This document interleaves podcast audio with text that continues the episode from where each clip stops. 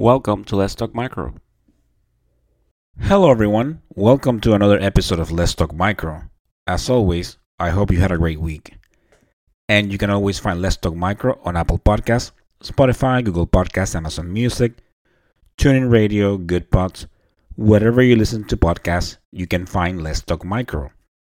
As far as social media, I am on Instagram, TikTok, and YouTube as Let's Talk Micro, on LinkedIn as Luis Plaza, and on X as Let's Talk Micro 1.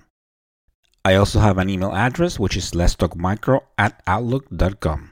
So please go ahead and subscribe to the podcast, download episodes, leave a review if the app allows you to do so, and if you have any feedback, any suggestions, you can definitely submit those via social media or email them. As always, thank you for the support. And if you haven't listened to the previous episode, please go ahead and do so. It was part two of Dr. Joel Morton's story about when he went over to Guinea in Africa to help train you laboratory personnel at a hospital there, at a pediatric hospital, and he shares his experiences. So that episode, it was a great talk, and it was divided into two parts. And then um, last week, part two came out. So please, if you haven't checked it out, go ahead and do so. It was such a great episode. Definitely a lot of challenges he encountered, you know, with supplies, when training, with the facilities. So I guarantee that you're gonna like it. So please go ahead and check it out. So as I'm recording this, you know, I just got back from my ID week at Boston. It was such a great experience, and if maybe you were listening on YouTube, I did I did a live episode over there, which is what this episode is. And in that episode, you know, it just started with a quick interview with Dr. Uh, Tim Gauthier. He's a pharmacist from Florida, and he has a blog you know, where he talks about antibiotics and he even has a book. And then after that, I move on to talk about my experiences at ID Week. You know, I compare it with ASM, and I talked about the my favorite posters and talks. So once again, you know, I had such a great time. I learned a lot. I met some great people. So I hope you enjoyed this live episode. So let's go ahead and listen to it. Hi, everyone. Welcome to a live episode of Let's Talk Micro, live from ID Week, as I as promised. And just like I did at ASM Micro in June, you know, I just sit down, talk a little bit of my posters, my experiences, and I will get to that. Uh, but I have a guest that's going to be in for a few minutes, and then it was moving on to other things. So I'm just going to um, open the floor. So his name is uh, uh, Dr. Tim Gauthier, and he's a pharmacist and uh, um, from Florida just like me. And uh, so I'm just going to be asking a couple of questions, and and and then after that we'll move on to the posters and the sessions that I like the most. So, Dr. Gauthier, welcome to Let's Talk Micro.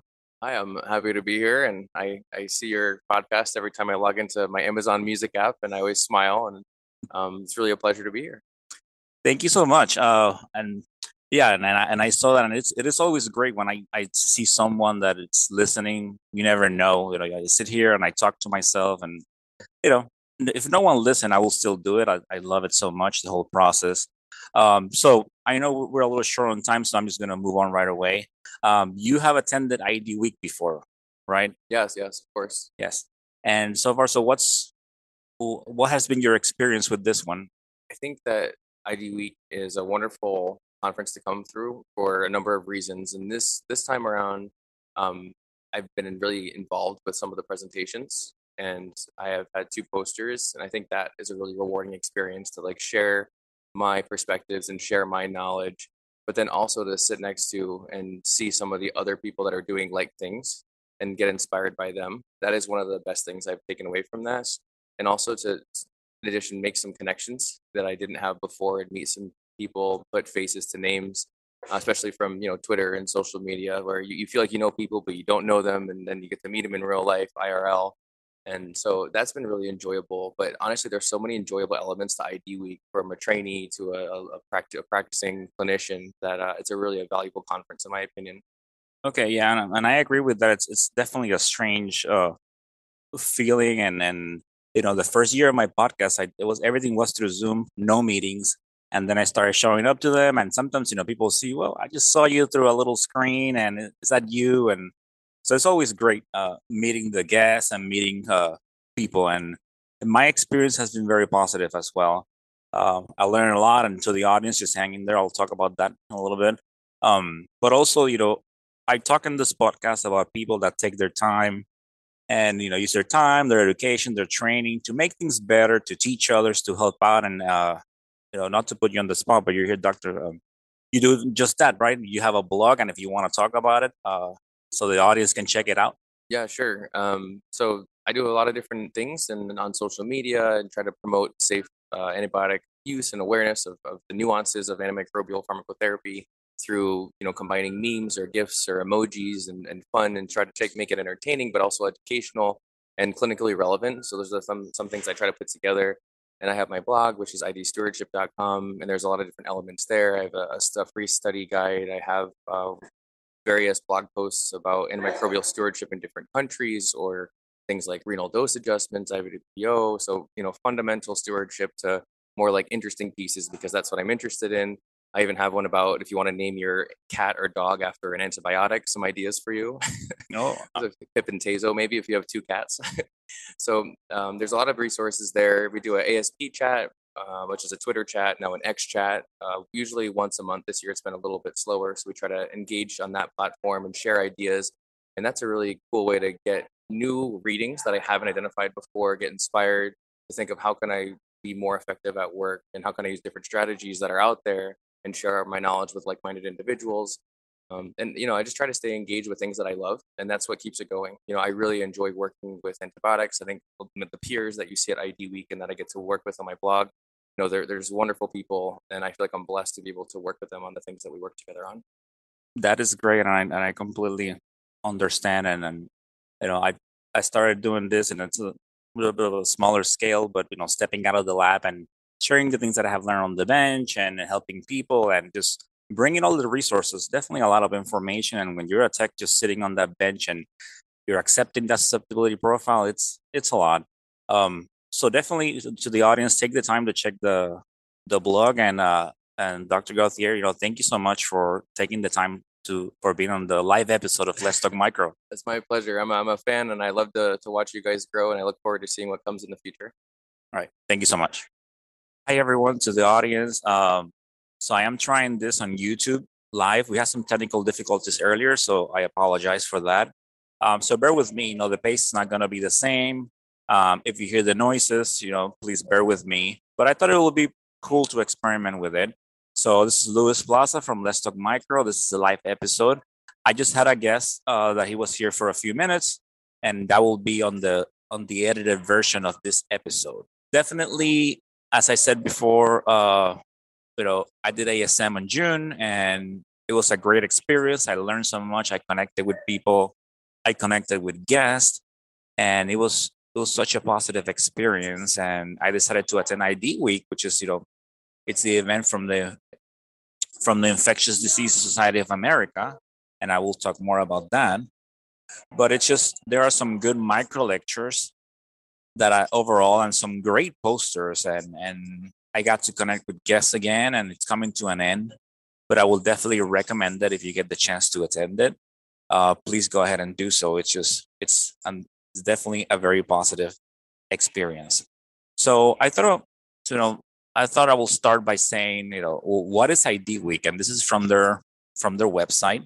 So ID Week is the joint annual meeting of the Infectious Disease Society of America the Society for Healthcare Epidemiology of America, the HIV Medicine Association, the Pediatric Infectious Diseases Society, and the Society of Infectious Diseases Pharmacists, or SD, SIDP. So this is from their website. So it's a it's a it's a joint effort, and so we here we get people from all, from all walks. So we have you know we have physicians, we have healthcare professionals, we have pharmacists, which is always you know it's really good when you when you get to connect with people from from other areas right? You step step mm-hmm. away from the lab a little bit and, and and learn what happens beyond those results that you do. We go right? We go to the lab we put our results in. You know we resolve that susceptibility we accept that id and then what happens right? Well we know that there's a huge impact about what we do and and and we affect the treatment of the patient based on what we put out there but hearing all the you know the pharmacists talk about you know dosages and medications and and seeing the doctors talk about organisms and treatment. So it's really great to see the whole picture and just and i always talk about this a lot but it, it's it's such an eye-opening experience. Sometimes you know we're so busy in the lab that we don't we do our job we go home and and right? We're all busy we have families so it's a complicated issue but there's so much more. It's such a huge world and and you know this is all connected so it's just i always uh if you get if you have the time and you have the i guess the funds definitely check out one of these conferences you know whether it's asm micro or id week. It's uh i definitely recommend it. So i'm just going to go ahead and, and use this time to talk about my experiences and what i have liked so let's go ahead and start. So first of all it's it's it's similar to asm microbe in the sense that there are both huge events. Microbiology you know asm microbe it's more towards the microbiologist and this one is you know more healthcare professionals physicians pharmacists but they are very large events. Um, however this one id week is larger. And from what i have heard you know the assistance this year it's higher than any year before.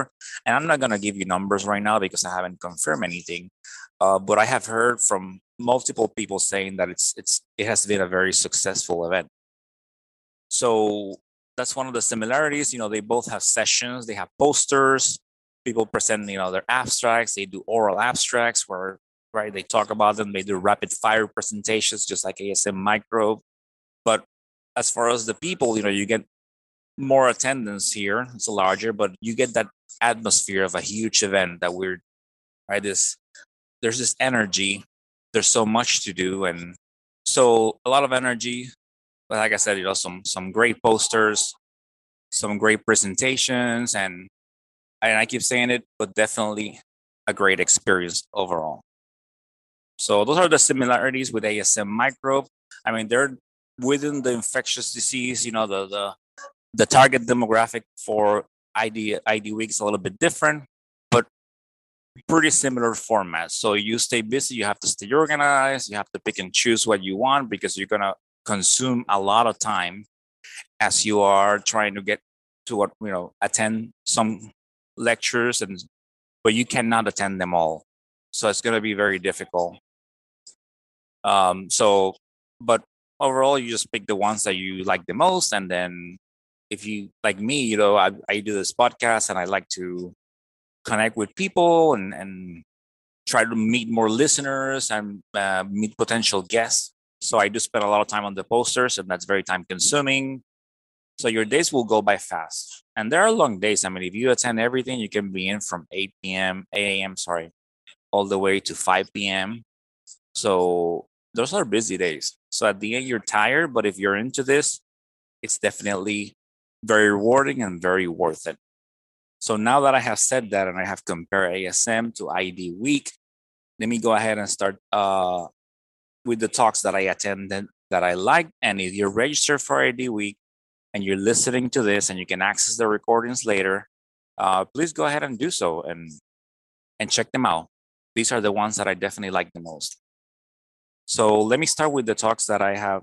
That um, the first one was Mpox, a case study of syndromic syndemic response by Dr. Demetre Daskalakis, who served as the deputy coordinator of the White House National Mpox Response, and he currently is serving as the acting director of the National Center for Immunization and Respiratory Diseases at the CDC. And he talked about, you know, he get, did a great presentation on Mpox and about how it affected. Uh, he talked about the demographics and, and you know people with access to healthcare and he talked about you know the disparity sometimes you know between the race and and a lot of good information regarding mpox. So definitely uh, if the recording is available and i cannot i am not sure if it is please go ahead and check it out. And then the second one was the system-wide implementation of a new urine culture to optimize diagnostic stewardship by lisa parlich and she's an infection preventionist and a former and an MLS as well from Northwestern Medicine, Illinois. I actually I had the chance to talk to her uh, after the presentation, and and she did a great. It was great.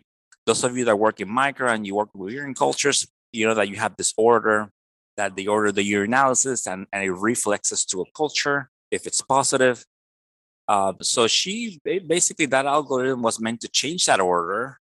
Um, so the end result is that the providers have to answer some questions before ordering the urine culture, and it's not ordered as a standalone. I mean, the urinalysis, yes, but not the culture, and that just reduces the the number of cultures that are done. And and those of you that work in micro, and you know, the culture is ordered, something is grow, something grows, and you report it, then the patient gets potentially treated, which I'm going to be talking more about that uh, later today. So, and then you you're increasing the potential of antimicrobial resistance, right? Patient gets prescribed antibi- antibiotics. Maybe it was not necessary for them to get it, and I'm not. I'm just staying, you know, on the edge of this. You know, I'm not a physician. I don't. I don't have that training, and I don't know that part of the of the picture. So I'm just speaking from what I see from my side. So everything that you report, right? We get this request, you know, please susceptibilities on this organism, and then we go ahead and do them, and then maybe we get a request for more. So we can potentially increase the the, the probabilities of contributing to AMR. So with this with this uh, order change, you know, this this system wide implementation, it's it make it's it reduces the number of cultures that get ordered and I think that this was a great topic, one that really resonated with what I do. So it was great talking to her. And then the next one was, and just to make sure from from before, now that I start talking that system-wide implementation of urine cultures and going down the list, these are oral abstracts, but they were very interesting. So the third one was the efficacy of sulbactam durlobactam compared to colistin against Acinetobacter baumannii calcoaceticus complex, monomicrobial and polymicrobial infections in a phase three trial. And this was done by Sarah McLeod, who's a senior director at Innoviva Specialty Therapeutics. So definitely very interesting uh, hearing about that. I don't know if you're too familiar with sulbactam durlobactam, but it was just it was you know, FDA approved, uh, and it's just for you know for the treatment of a of Acinetobacter baumannii so it look it's looking you know it looks like the results are very good with the drug and and isolates show a great deal of susceptibility towards them. So here in that comparison, you know, between that and colistin, you know, colistin was a drug that is an older drug that was brought back at some point because you know there were not that many choices. Um, but it's not good for the patients. Like it tends to be a little nephrotoxic. So that was a great talk.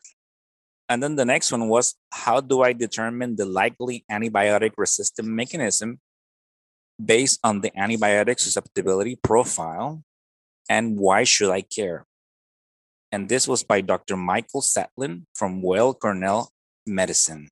This was a very interesting oral abstract, you know, thinking about your your your mechanisms and your profile and you start thinking right things about like ESBL and AmpC and, and the importance of these mechanisms and how they correlate to the susceptibilities. It was definitely a very interesting topic.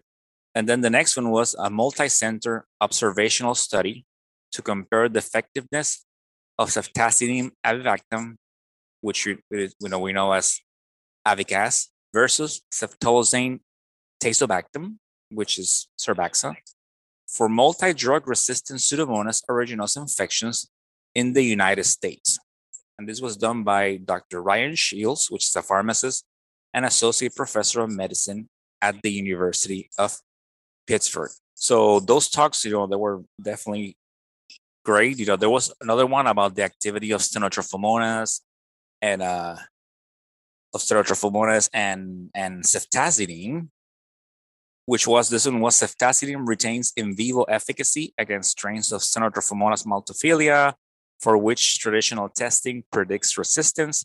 And this is by Dr. Matthew Phillips. And this is also very interesting. I don't know if you, um, yeah, they were talking about they did some testing with ceftazidime and maybe the the susceptibility varied depending. They used like a couple of different methods. So if you register once again and you want to check it out, please go ahead and do so. So after those abstracts, those oral abstracts, I actually got to do something that I enjoy a lot, you know, which is uh, which is uh, listen to a recording of a podcast. And as you know, those of you that are into microbiology podcasts and you know infectious diseases and things, you know, you know Microbe TV, you know, with Vincent Racaniello, and there's a there's a network of podcasts. Um, you know, you have this week in microbiology, this week in parasitism. Uh, there's there's quite a, a few of them, and one of them it's called the Infectious Disease Podcast with Dr. Daniel Griffin and Dr. Sara Dong.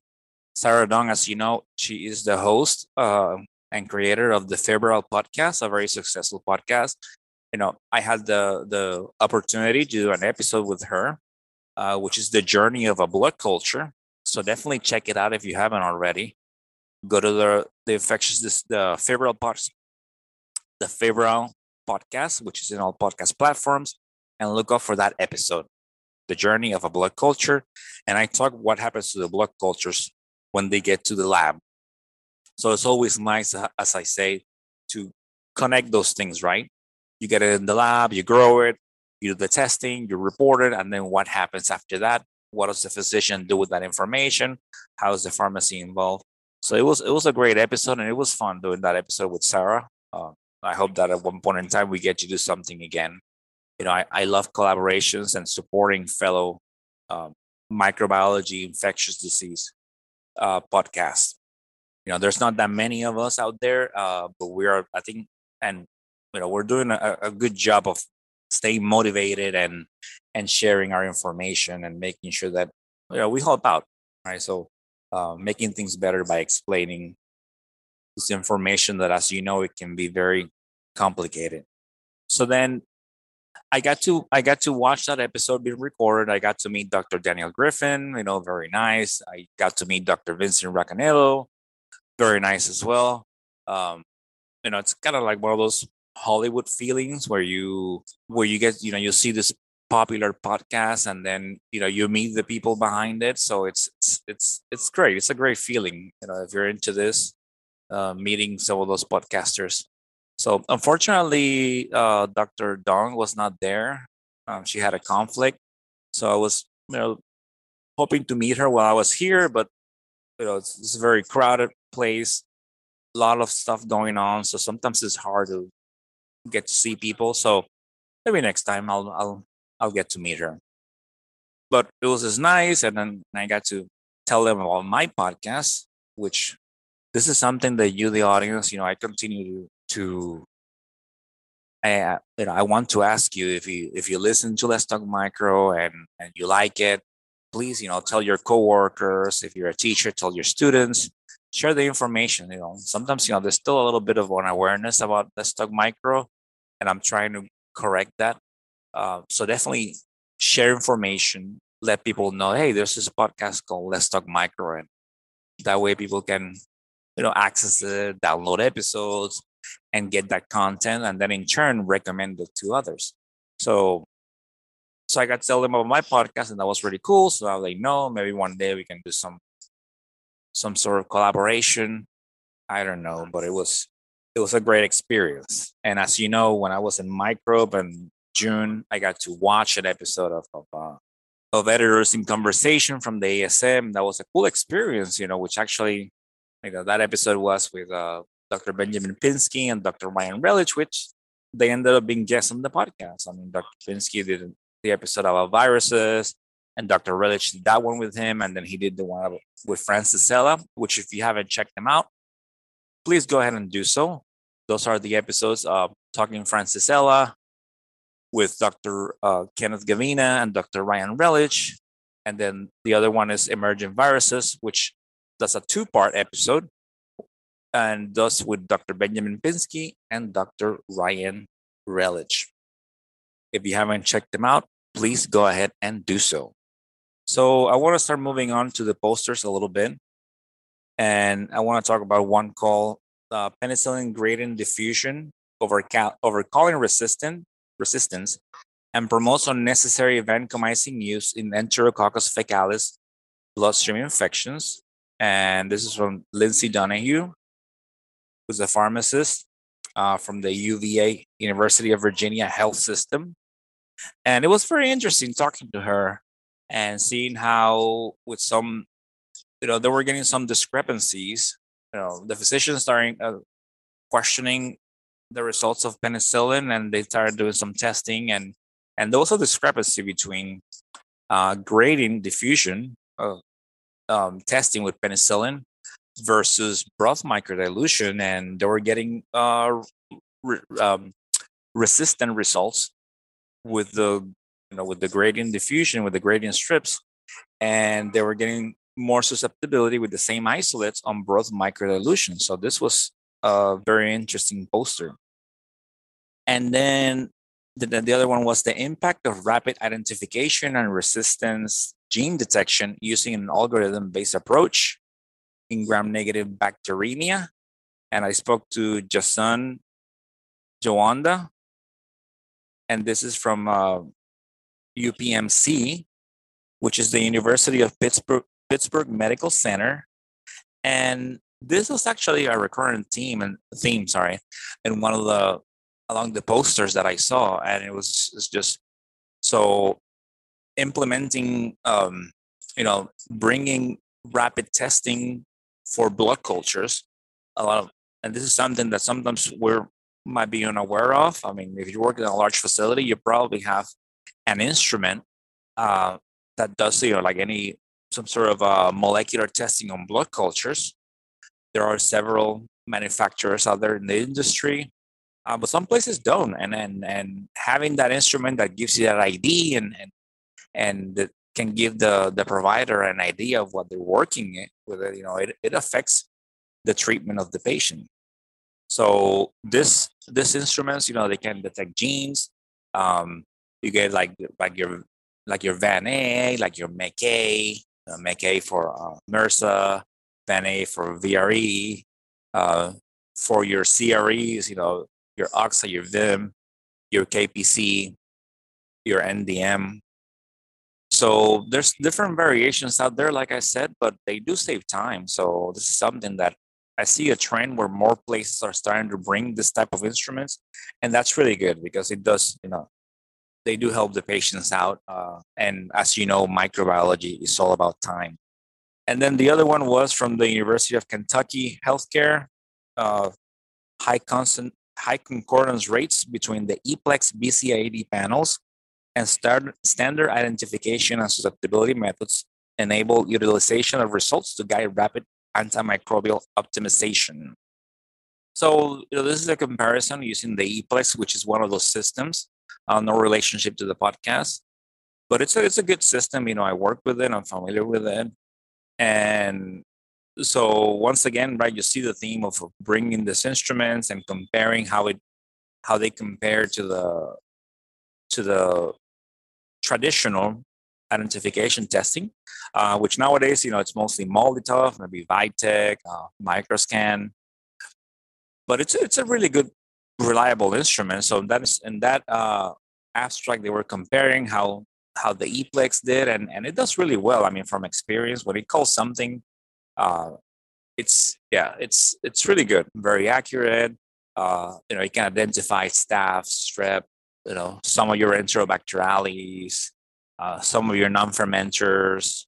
So depending on the panel, right, it varies the, the amount of organisms that it can detect. And these systems, you know, they all have their pros and cons. Some might have more components than others. Um, but overall, the end result of it is just that they provide information faster right? Rather than just waiting, you see the gram thing, you play the the sample, and then you have to wait 18 to 24 hours to see what actually grew. So so that's something you know to, to think about. If you can maybe if your institution, you should definitely start looking into bringing some of these instruments. Um, so it kind of I have been in smaller facilities and I have seen it. So I am not sure as to how it works in, as far as why one facility doesn't have it. They might be big or small. Um, so it's kind of you get wrapped up in your bubble, right? And and I, have been exposed to these instruments for a while. I mean, and granted, I do work at a very large facility, uh, but I also got to spend some time at a smaller one, and there was also a system. So it's one of those things that I haven't I haven't worked in a place that where they don't have one. So once again, if you maybe you should look into this at the end, right? It just it's it saves time and they're very reliable and accurate and not only they provide IDs, but they do provide information with, from genes that confer resistance. And this one was a really good favorite of mine from Emily Kelly. And this is from the California Department of Public Health and the Department of Laboratory Medicine uh, from the University of California, San Francisco.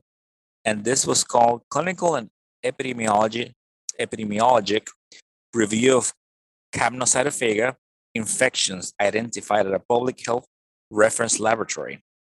So this is, great, and uh, this is great, and, and, I'm and I will be talking at some point more about uh.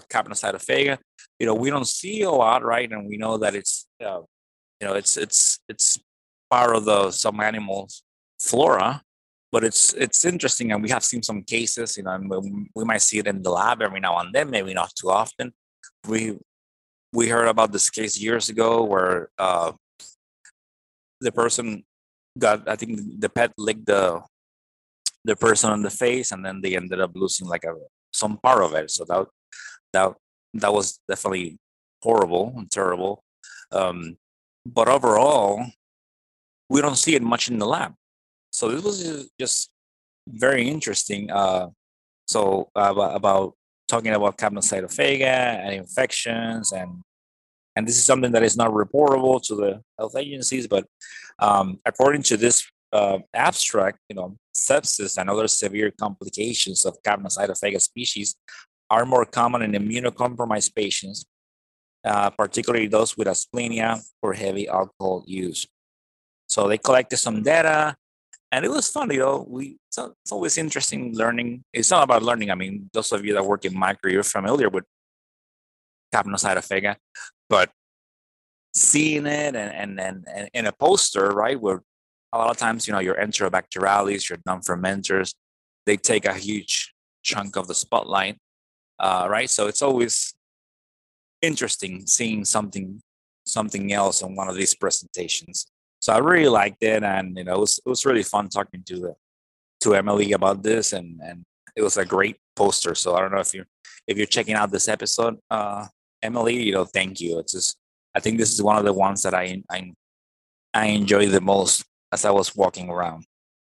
There was another one. Uh, do patients with candidemia need an ophthalmology examination? Uh, this is also very interesting. I wasn't this is something that I didn't know. This is from the University of Minnesota.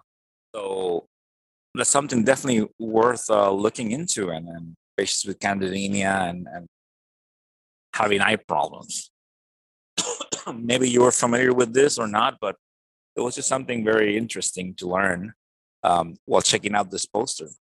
So just to kind of start wrapping it up a little bit, many great posters. So as I say, if you research, check check these out. Uh, they're really um, worth looking into. Um, but I'm just going to mention one more and then continue moving on. So there was this one caught my eye, and I saw this one today. And this was uh, the antagonistic activity of bacillus, case bacillus, uh, rhamnosus against carbapenem resistant Acinetobacter baumannii. baumannii. So it was very interesting, and and I was talking to the person that did the study and and that was involved in it. And this this organism, it's it's a it's using probiotics, and they were doing like a co-culture, and they saw that you know this this organism, it was actually um, reducing the growth of Acinetobacter baumannii.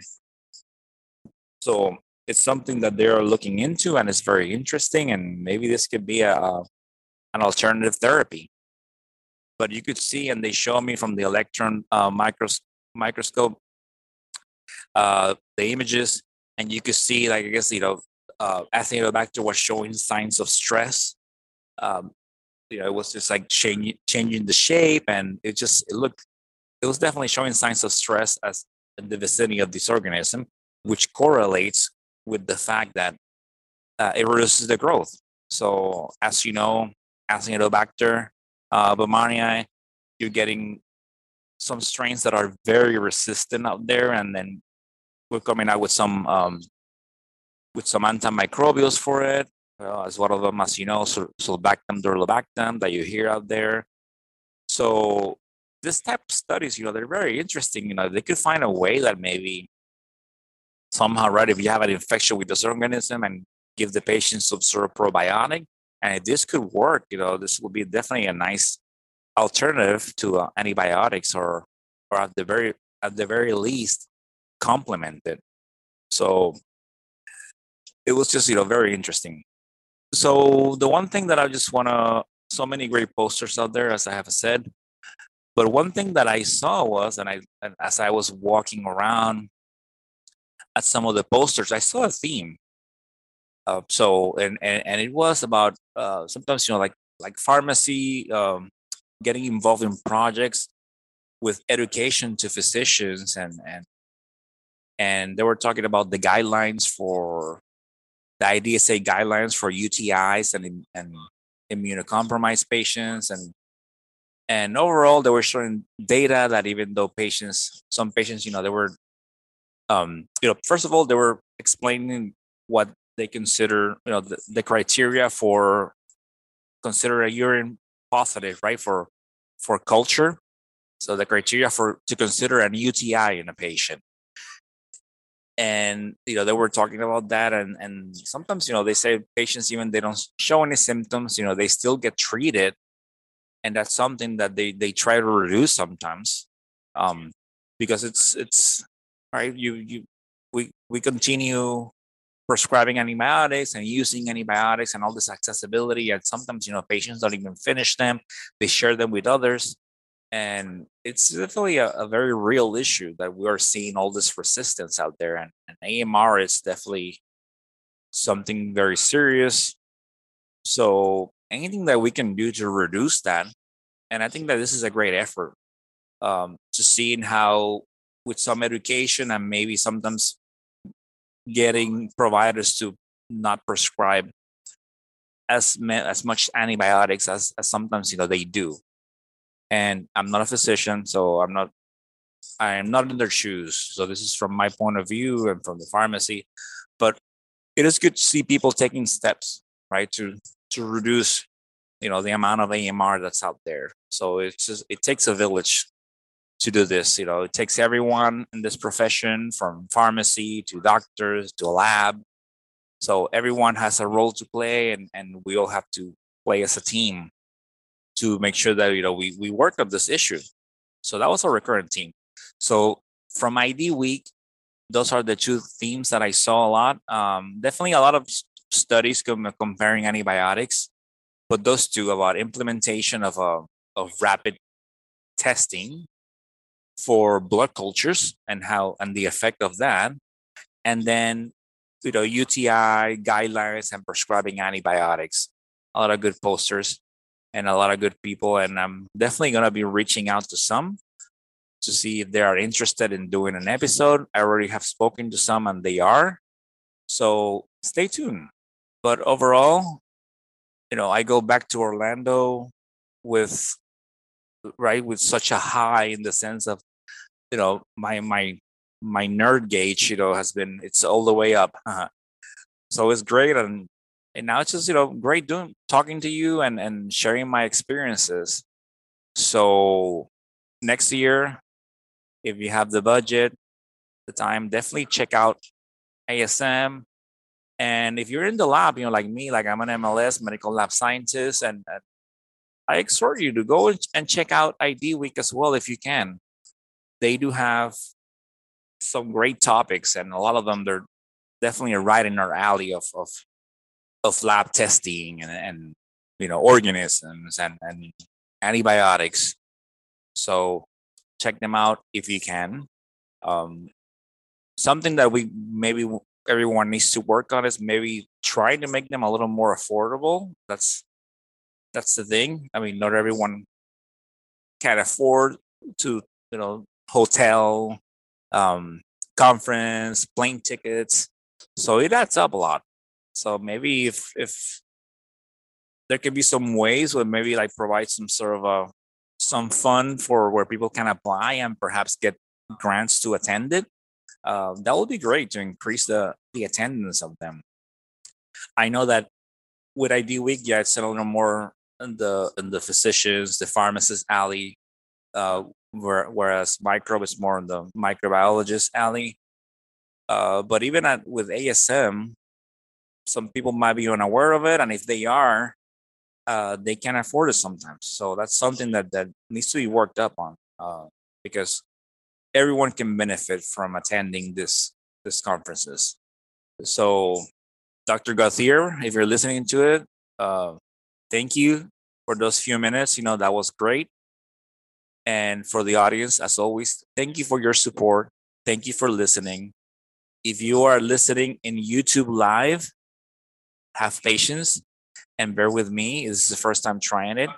So we'll continue working on that. But once I edit the episode, I will go ahead and submit the completed version to YouTube as well after I publish it on the podcast uh the podcast network first.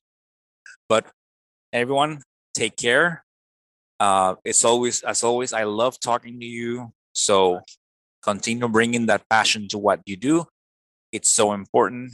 You do such great work. So, as always, stay motivated, stay safe, and of course, continue talking micro.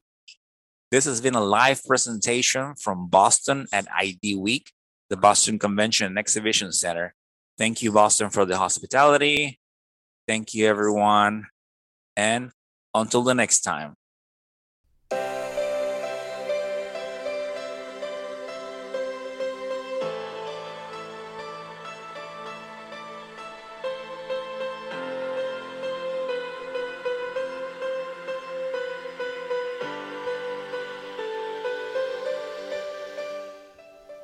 And that, my dear audience, it's the end of this episode.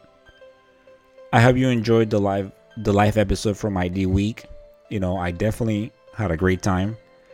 I recommend this conference. So if you have the time and the budget, please go ahead and do so. You know, you will learn a lot. And definitely go to ASM Microbe, you know. Uh, they're both great conferences, so I recommend them 100%. As always, you know, stay tuned for great things coming your way, you know, great episodes. So I always love sharing information with you, and I am very grateful for the support. So please continue bringing that passion to what you do. It's so important. You do such great work. As always, stay motivated, stay safe, and of course, continue talking micro. Until the next time. Bye.